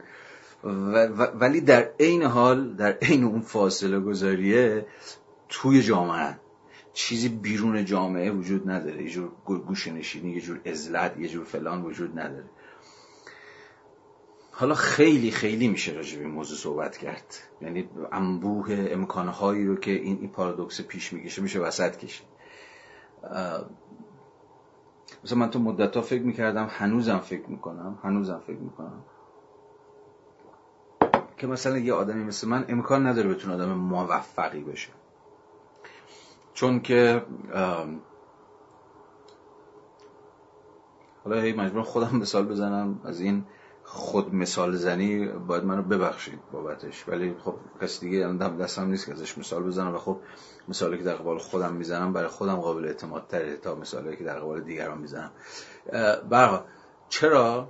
چرا؟ من یه زمانی برای همینو راجع خودم نشستم فکر کنم که چرا من به یک معنای آدم شکست خوردم؟ این آدمی که نمی‌تونه وارد یه سری مناسبات بازی هایی بشه و هی شکست می‌خوره. یا ارزم به حضور شما که آمدانه فاصله شو اصلا از اون بازی سعی می‌کنه حفظ بکنه یا اصلا وارد بازی نشه. اینجا باز با داخل پرانتز بگم این هم باز به معنی نیست که من وارد هیچ بازی نشدم یا دستام تمیزه. این اینا این توهم نباید ایجاد بشه. منم به اندازه کافی در دوره های زندگیم تم به یه سری بازی های دادم که البته ازشون پشیمونم. اون بماند چون موضوع زندگی من نیست. من فقط جلوی یه مثالم. ولی اینو می‌خواستم بگم که حس می‌کنم و برای من روشنه که این فاصله گذاریه اینکه نه من نمی‌خوام وارد این بازی بشم. این بازی موفقیت این بازی بچه زرنگ بودن راه و چهار رو پیدا کردن. برای در راه چهار بلد بودن. دقیقا به دلیل خود دانش انتقادی که جامعه شناسی مثلا من رو به یک معنایی گرفتارش کرده. که ارزم به همیشه باعث میشه که من من نوعی یا شما این نوعی از اینکه وارد این بازی ها بشیم بازی که می‌دونیم تهش چیه منطقش چیه سازوکارش چیه پشت پردش چیه یا هر چیزی شبیه این اینا همه تولید اون فاصله می‌کنن تولید اون بیگانگی می‌کنن. و به این معنا ارزم به حضور شما که قصه همچنان ادامه خواهد داشت. برحال بیشتر از این صحبت کردن یه کارو بیش از اندازه شخصی می‌کنه. ولی از یه بابای دیگه هم می‌خواستم مثال بزنم. تو پری روز به من پیغام داد و سوالی کرد دوستی که شاید بیانش اینجا بلا موضوع نباشه از حیث بحثی که داریم اینجا می‌کنه دقیقا دوستی بود که تازه با جامعه شناسی آشنا شده بود و یه ذره با فلسفه و حرفش هم یه چیز بود شبیه به همین. و من بسیار بسیار باش احساس همذات پنداری کردم. از این که میگه آقا از وقت مثلا شروع کردن به کتاب خوندن و اینها مثلا دیگه نمی‌تونم موسیقی پاپ گوش بدم. دیگه دیگه نمی‌تونم مثلا دنبال چیز باشم دنبال business باشم دنبال رمز ارز باشم دنبال برنامه تلویزیونی فلان باشم. یعنی یه جور دقیقا تعبیری هم که یه جوری خودش به کار می‌برد چیزی شبیه این بود. یعنی احساس می‌کنم یه جور دارم غریبه میشم با دور و خودم. این چیه داستانش؟ مثلا چیکار باید کرد؟ که حالا گپ زدیم یه با هم ولی به نظر میسه این اصلا مورد تصادفی نبود. اصلا مورد تصادفی نبود. خیلی می‌شد یعنی از جامعه شناسی دقیقا میشه توضیح داد که چه می‌شود که قسمی دانش شما رو تبدیل به یک شهروند ناراحت می‌کنه. ناراحت یعنی دقیقا کسی که از جایی که هست جایی که وایساده براش همون جایی که باید وایسه نیست. نسبت به جایگاه خودش و همه مناسبات و روابط و قوانینی که زندگی اجتماعیش دارن هدایت می‌کنن نگاه انتقادی با فاصله پیدا می‌کنه. حالا و به یک معنا آدمو سردرگم می‌کنه که واقعا جایگاه من کجاست؟ وارد چه بازی هایی باید بشم؟ وارد چه بازی هایی نباید بشم؟ طبعا جامعه شناسی هیچ دستورالعملی نداره به اینکه به هیچ کسی بگی چیکار باید بکنه چیکار نباید بکنه کدوم بازی رو بره توش کدوم بازی نره توش تا چقدر فاصله بگیره تا چقدر فاصله نگیره. هیچ دستورالعمل مطلقی وجود نداره. اینا همش در نهایت آخر الامر به ارزش های شخصی ما برمیگرده و به یک جور قدرت تصمیم که کجا وایسیم. اما جنبه باز شخصیشو بذاریم کنار دوباره برگردیم به خود آگاهی جامعه شناسانه. به نظر میاد دست کم قسمی از این آگاهی تا جایی که درگیر فهم انتقادی جهان اجتماعی محصولی که خواهد داد یا به تعبیر دیگه آدمی که از ما خواهد ساخت یک سوژه پرابلماتیکه سوژه که با همه دور خودش و همه مناسباتش با خانوادهش با نظام اقتصادیش با دولت با مذهب با ارزم بوزو با همه چیز واجد یک جور مسئله مندیه. و هیچ چیز دیگه تو چشش طبیعی نیست. کار دانش تا جایی که دانش همان ایدئولوژی نیست قرار است که طبیعت زدایی از چیزها باشه. یعنی نشون دادن که آن چیزی که هست بخشی از طبیعت همون بحث پارت قبلی رو به خاطر بیارید بخشی از طبیعت نیست. طبیعت مثلا همون باز امر بیرونی مستقل از مایی که هیچ اختیاری نسبت بهش هیچ ارزم به حضور شما که هیچ قدرتی در قبالش نداریم و همین است که هست و به جز این نمی‌توان اندیشید. همه کار جامعه شناسی به نظر من تا جایی که قسمی قرار است نقد باشد همین طبیعت زدایی. و به این معنی جامعه شناسی ضد ایدئولوژی چون کار ایدئولوژی ها طبیعت سازیه و طبیعی جلوه دادن چیز هاست هر اون چیزی که هست همون چیزی که باید باشه همون چیزی که غیر از اون اصلا تصوری نمی‌توان داشت.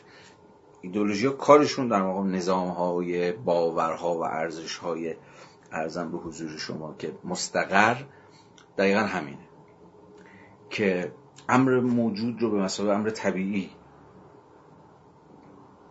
جلوه بدن و به این معنی ازش تاریخ زدایی بکنن. سیر تکوینش رو و مناسبات و قدرت برسازنده این وضعیت و نگهدارنده این وضعیت و باز کننده این وضعیت رو ترسیم نکنن.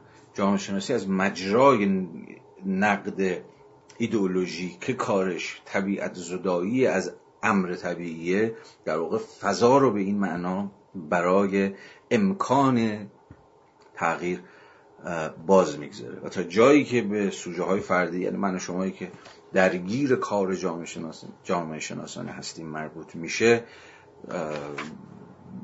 بیگانگی و فاصله گذاری ظاهرا یکی از پیامدهای ممکن این قسم دانش. اما باز باید بگم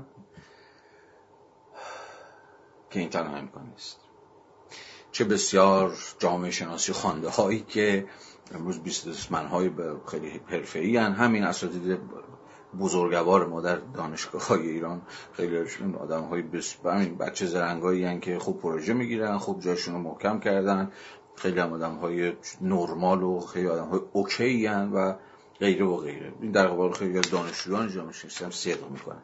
حالا در دست گفتار دوم میگه میگه مثلا هنوز تصور می‌کنن خیلی ها که سوسیولوژی همان سوسیالیزمه. الان اینا راجع به جامعه شناسی در ایران هم میگم میگه او بچهای دانشگاه علوم مثلا علوم اجتماعی دانشگاه داره همه چپن. یا همه سوسیالیستن. خب هممون می‌دونیم که چنین چیزی نیست دیگه. و اگر به تبار جامعه شناسی برگردیم نقطه آغاز جامعه شناسی چه در ایران چه در version جهانیش اتفاقا sociology به تنها چیزی که ربط نداشته به یک معنایی سوسیالیسم بوده. یا به تعبیری قرار نبوده یه دانش انقلابی باشه. اتفاقا قرار بوده دانشی باشه در خدمت بازتولید نظم مستقر. مثلا در version ارزم به حضور شما که مثلا آگوست کنت در فرانسه یا حتی همین ورژن جامعه شناسی اولیه در ایران که اگه مجله شد من تاریخش به شما خواهم گفت. مثلا دانش چیزی نبوده.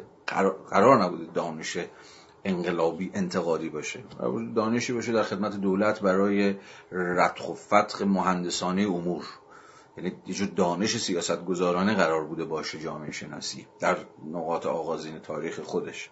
و بعد حالا تحولاتی که پیدا کرده و ورژن های متفاوت دیگری که سرکلشون پیدا شد به حال همه آن چیزی که گفتم به تبعیت از دورن باید حواستون باشه. یکی از امکانهای درونی جامعه شناسیه. و نه اتفاقی که حتما برای هر کسی که وارد جامعه شناسی میشه میفته این فاصله گذاریه این بیگانگیه که من خدمت شما عرض کردم. حالا آدورنو یه جایی وایساده که خیلی جایگاهیه که در نهایت جایگاه بدی وایساده به یک اعتباری. کلی دانشجو جامعه شناسی اومده. و خب از یه طرفی می‌خواد بهشون هشدار بده که آقا داستان جامعه شناسی این شکلیه حواستون باشه و این حال نمی‌خواد بترسوندشون برای همین میگه خب ببین باید یه جوری بین این دو تا سمت شما بالانس برقرار کنید یه جور تعادل برقرار کنید. هم جامعه شناسی خوبی بشید و خب مستلزم اینه که ارزم بزرگ شما روش یاد بگیرید تکنیک یاد بگیرید یه چیزهایی که باهاش فردا روزی اگر یه ذره بخت با شما یاری بکنه بتونید شغلی پیدا بکنید. یعنی دقیقا همون جایگاه تثبیت شده. یک شهروندی مثل بقیه شهروندان مثل بچه آدم بشینید کارتون رو بکنید و زندگیتون رو بچرخونید و هم از یک طرف این دانش انتقادیه رو نگه دارید. خب این می‌تونید حدس بزنید که خب این نمیشه یا به به این راحتی ها نیستش. نمیگم نمیشه به این راحتی ها نیست. که هم از یک طرف شما جامعه شناس خوبی باشید و به این معنی دنبال این باشید که تبدیل بشید به یک آدم نرمال. و نرمال بودن چیزی که احتمالا همون دنبالشیم دیگه. یکی مثل بقیه. یه جایگاه کم و بیش باثباتی در نظم تقسیم کار اجتماعی. ولی خب از یه طرف دیگه دانشی که عملا شما رو نسبت به این جایگاهی که درون این تقسیم کار اجتماعی دارید به عنوان یکی از عناصر باستولیتون خود وضعیت دچار درگیری می‌کنه. حالا چجوری به این آشتی برقرار می‌کنید؟ چجوری جایگاهتون رو سفت می‌کنید؟ کی می‌دونه؟ این بازم هیچ راه حل جادویی و دستورالعملی که یکی پیدا بشه و یک بار برای همیشه به شما بگه براش وجود نده. باز مثالی از خودم بزنم. فکر می‌کنم همه تنشایی که از من عبور کرده و من ازشون خاطراتی دارم گویای خود این قضیه است. بازم از اینکه خودم مثال می‌زنم عذر می‌خوام. من دو سال پیش درگیر انجام یه پروژه‌ای شدم برای سازمان تامین اشت... مؤسسه پژوهش تامین اجتماعی. بدترین دوره زندگی من بود به این اعتباری که نمی‌دونستم کار درستی دارم می‌کنم یا نه. نمی‌دونستم به عنوان کسی که والا به زعم خودش اگه دچار توهم نشده باشه داره جامعه شناسی انتقادی کار می‌کنه آیا من اساسا این حق رو دارم که با این نهاد دولتی کار بکنم؟ آیا حق اینو دارم که از قبل پژوهش خودم از این نهاد دولتی پول بگیرم و باشم امرار معاش بکنم؟ آیا جامعه شناسی انتقادی که من ازش دفاع می‌کردم و می‌کنم اختزاش این فاصله گذاریه نیست؟ البته در نهایت پذیرفتم و این کار انجام دادم. این پژوهش رو انجام دادم.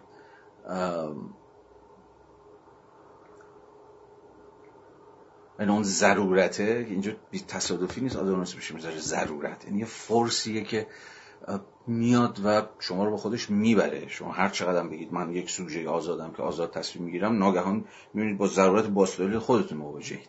با ضرورت اینکه اگه این کار انجام ندی اگه این پروژه رو به اون نهاد دولتی انجام ندی مثلا زیابت زده است. جاپات سسته. کار تمامه. یا تو نمی‌تونی کراخونت رو بدی. از این ببین این این اتفاقا خوبی جامعه شناسی اینه که این روزمره ترین و به ظاهر سطحی ترین دغدغه‌های شما رو برمیکشه به سطح یک موضوع کلان و کلی. مسئله فقط من نبودم که داشتم فکر می‌کردم خب الان من چجوری باید از پس مثلا این کرای خونه هر دم افزایش شابنده خودم بر بیام. مسئله دیگه شخصی نیست. مسئله کلی تره مسئله اینه که مسئله سر همین موضعی که آدورنام داره روش دست می‌ذاره. چجوری میشه بین این دو تا ضرورت آشتی برقرار کرد؟ اصلا میشه آشتی برقرار کرد یا نه؟ در نهایت همه ما تبدیل میشه به سوژه های دو پاره ای که یه دلش میگه برم یه دلش میگه نرم. و بین اینها نمی‌تونه پیوند برقرار بکنه. یا خیلی وقتا نمی‌تونه پیوند برقرار کنه. و یا اینکه اگه تصمیم به هر سمت ماجرا بگیره باید هزینه‌ش هم بده. اگه بخواد یه جور فاصله گذاری وارستوار خودش رو حفظ بکنه خب هزینهش اینه که باید چه می‌دونم باید از تهران کوچ بکنه بره شهرهای حاشیه‌ای یا برگره خونه مام باباش. یا چه می‌دونم به نداری عادت بکنه. یعنی خودش رو در یه موقعیت به شدت آسیب پذیر قرار بده که تو کار فکریش هم دیگه نمی‌تونه بکنه. این بلایی خب سر خیلی از دوستان ما اومد سر خیلی این اتفاق افتاد.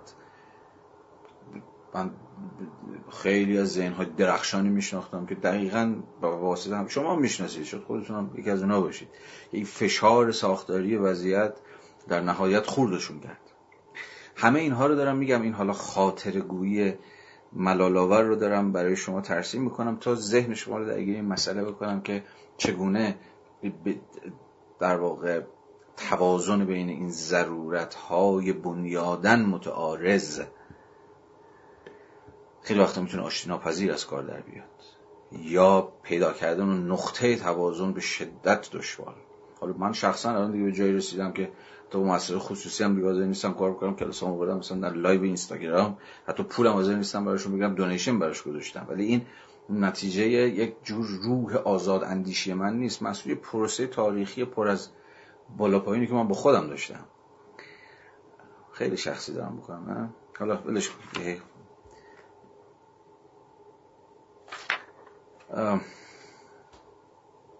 بگذاریم از این بس.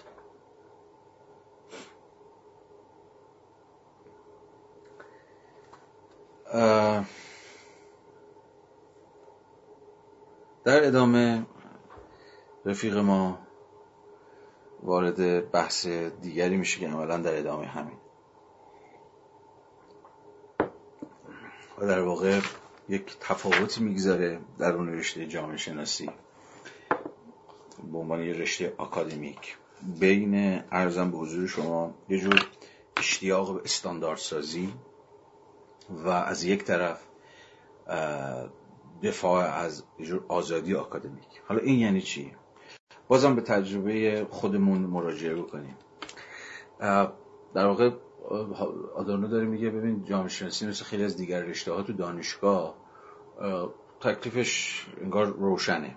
یا خیلی دانشجوها ترجیح میدن که تکلیفش روشن باشه. یعنی مثلا گروه به شما بگه که آقا این طرح درسه اینا رو باید بخونی مثلا 130 40 واحده. این درس هاست این استاداست این مسیری که طی می‌کنی اولینو می‌خونی دومینو می‌خونی و یک مسیر کاملا استاندارد شده ای از پیش مشخصی که احتمالاً این, این وسطش هم خیلی اتفاق عجیب و غریبی قرار نیست بیفته.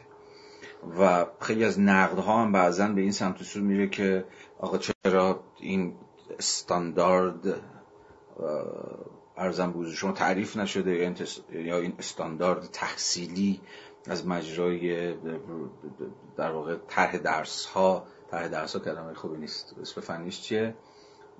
برنامه درسی.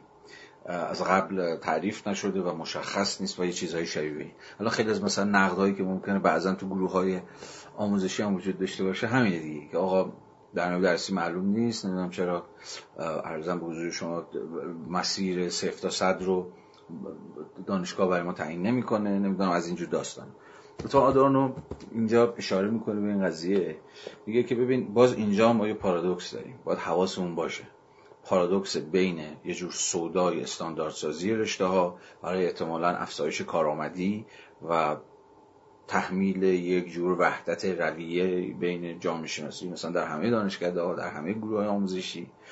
و از یک طرف دفاع از آزادی آکادمیک. بین این دوتا چجوری میشه پیوند برقرار کرد؟ اجازه بدید این رو این فرازش هم من بخونم تا مستقیما از زبان خود آدورنو وارد این پرابلم بشه. مطمئنم صفحه 17 رو دارم می‌خونم. ارزم به حضور شما که خط پنجم ششم از پایین.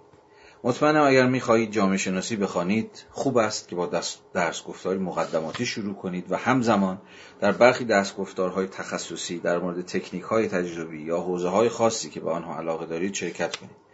ولی گمان می‌کنم خودتان باید راهتان را در این موجودیت آشفته که جامعه شناسی نام دارد پیدا کنید. امیدوارم مرا ببخشید. اگر همچنین بگویم که اگر کسی ایده آزادی را جدی بگیرد که در حوزه آکادمیک یعنی آزادی آکادمیک یا انتخاب آزاد تحقیق است که گمان می‌کنم شما هم به اندازه من به آن اهمیت می‌دهید. در این صورت این ایده همچنین تا حدی در مورد انتخاب واحد دانشجویان صدق می‌کند. اگر قرار بود طرح درس طرح درس دقیقی برای این رشته پی بریزیم و شما رو مجبور کنیم طبق آن درس بخوانید خب همه ما می‌دونیم که داستان در گروه های جامعه شناسی در ایران و تقریبا همه گروه ها در دانشگاه ایران از همین حیثه تحقیق درس های از پیش تعریف شده ای که تکلیف آنچه که باید خواند آنچه که باید آموخت و انگار قرار از سفت صد روشن بکنن و عموما هم ساختاری به شدت صلح و درس به شدت تکراری و ترس و تر درس به شدت تکراری تر و استادهای باز به شدت تکراری تر شاملش میشه. میگه چنین چیزی چنین کاری قطعا بعضی چیزها رو آسانتر می‌کرد. و خب به حال ذهن آسان پسند ما این رو میپسنده نه؟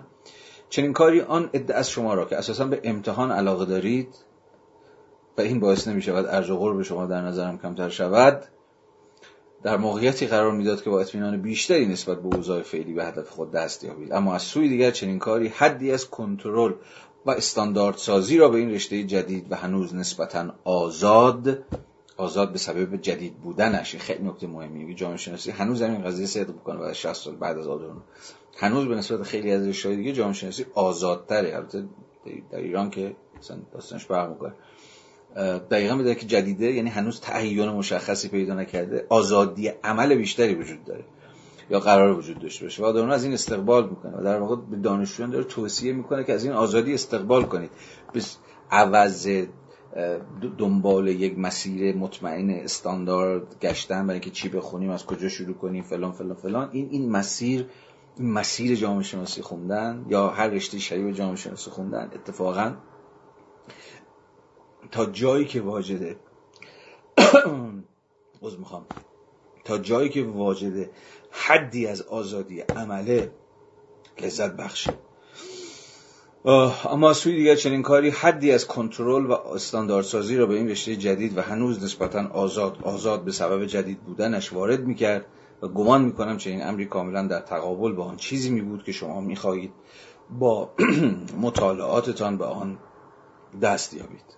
پس اینجا هم باز یه تعارضی هست. تعارضی بین استانداردسازی از یه طرف و آزادی آکادمیک از یک سمت دیگه.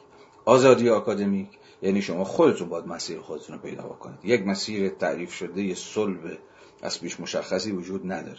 استانداردسازی یعنی همه چیز از قبل تعریف شده است. کتاب ها منابع درس ها استادها و غیره و غیره و غیره. مشخصه که ما در ایران با این سمت ماجرا سر کار داریم. البته یه استاندارد سازی کج و معوج. چیزی اصلا استانداردی به یک معنی وجود نداره. اما چیزی که وجود داره چارچوب های صلبی که هر کسی که وارد رشته جامعه شناسی میشه گرفتار این چارچوب های صلب میشه. همون تر درس های برنامه های درسی معروف. 140 50 واحدی که همه باید طی بکنن. حالا این وسط محض خالی نبودن عریضه 20 تا واحد مثلا اختیاری هم گذاشتن که دانشجو بتونه مثلا انتخاب بکن ولی از این قصه بیایم بیرون قضیه رو توی یک مقیاس کلی تر ببینیم. این مقیاس کلی تر چیه؟ مقیاس در واقع کلی تر یه دو قطبی داره. دو قطبی این سمت. یه جور استقلال فکری و آزادی پژوهشگری از یه سمت. خب مستلزم حدی از شجاعت این شما باید شجاع باشید چون کادونا در ادامه میگه خودتون در تاریکی راه خودتون رو پیدا بکنید.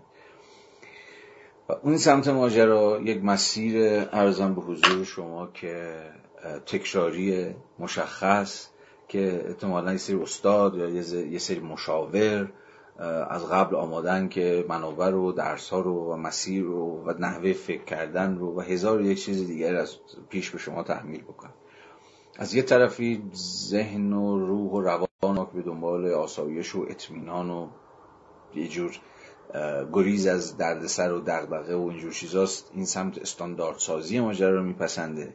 ولی از یه سمت دیگه روح آزادی اقتضاعش همین استقلال فکری است خب آدانو میگه تکلیف روشنه که دسته که من از کدوم سمت ماجرا دفاع می‌کنم؟ این سمت.